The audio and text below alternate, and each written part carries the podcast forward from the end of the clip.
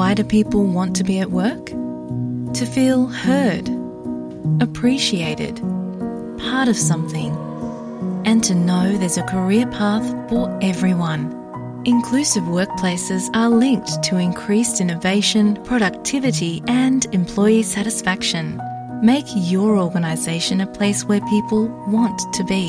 For inclusion and diversity training, visit inclusion program.com.au.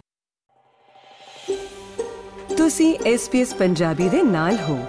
ਹੋਰ ਜਾਣਕਾਰੀਆਂ ਪ੍ਰਾਪਤ ਕਰੋ sbs.com.au/punjabi ਉੱਤੇ।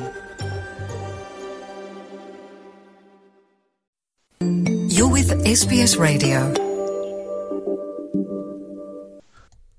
ਲੱਖਾਂ ਆਸਟ੍ਰੇਲੀਅਨ ਜੰਕ ਇੰਸ਼ੋਰੈਂਸ ਜਾਂ ਹੋਰ ਅਣਉਚਿਤ ਫੀਸਾਂ ਅਤੇ ਖਰਚਿਆਂ ਲਈ ਉਹਨਾਂ ਦੇ ਬਕਾਇਆ ਪੈਸਿਆਂ ਦੇ ਹੱਕਦਾਰ ਹੋ ਸਕਦੇ ਨੇ।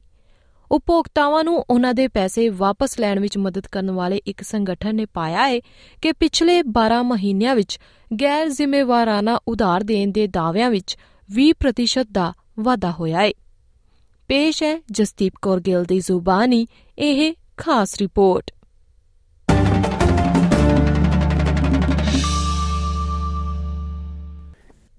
ਐਲੈਕਸ ਔਸਮੰਡ ਕਹਿੰਦੇ ਨੇ ਕਿ ਉਹ ਆਪਣੀ ਅਲੜ ਉਮਰ ਵਿੱਚ ਸਨ ਜਦੋਂ ਉਹਨਾਂ ਨਾਲ ਬੀਮਾ ਲੈਣ ਦੇ ਲਈ ਗੱਲ ਕੀਤੀ ਗਈ ਸੀ kind of just said yes to everything because they assured me that, you know, it's not much money and um, you really need this for your job and uh, you won't even notice it's go- uh, like coming out of your account. So I just said yes.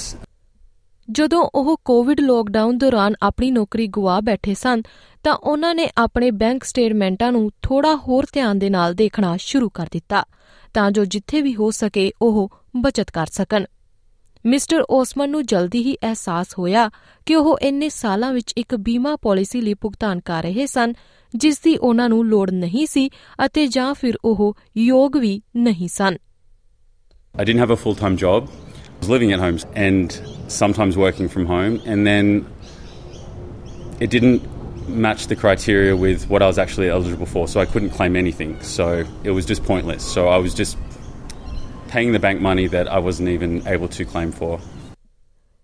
Get My Refund ਦੇ CEO Carly Woods ਦਾ ਕਹਿਣਾ ਹੈ ਕਿ mister ਓਸਮਨ ਦੀ ਕਹਾਣੀ ਬਹੁਤ ਹੀ ਆਮ ਹੈ But when customers do come through to us, um, we are finding that three out of four people that come through to us actually have something to claim once we've identified it from our side.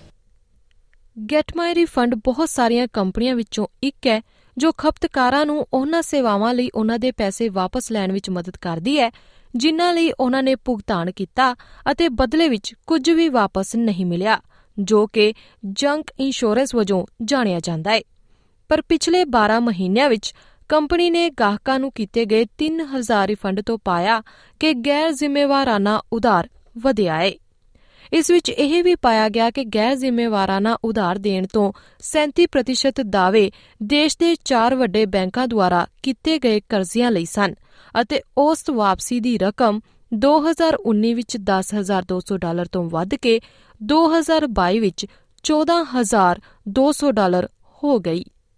Now we're obviously looking at the um, the loans themselves. They obviously have a, a, a bigger financial um, amount, um, and so we're obviously getting those refunded as well as the junk insurance. So that's why we've actually seen a spike in the refund claims themselves.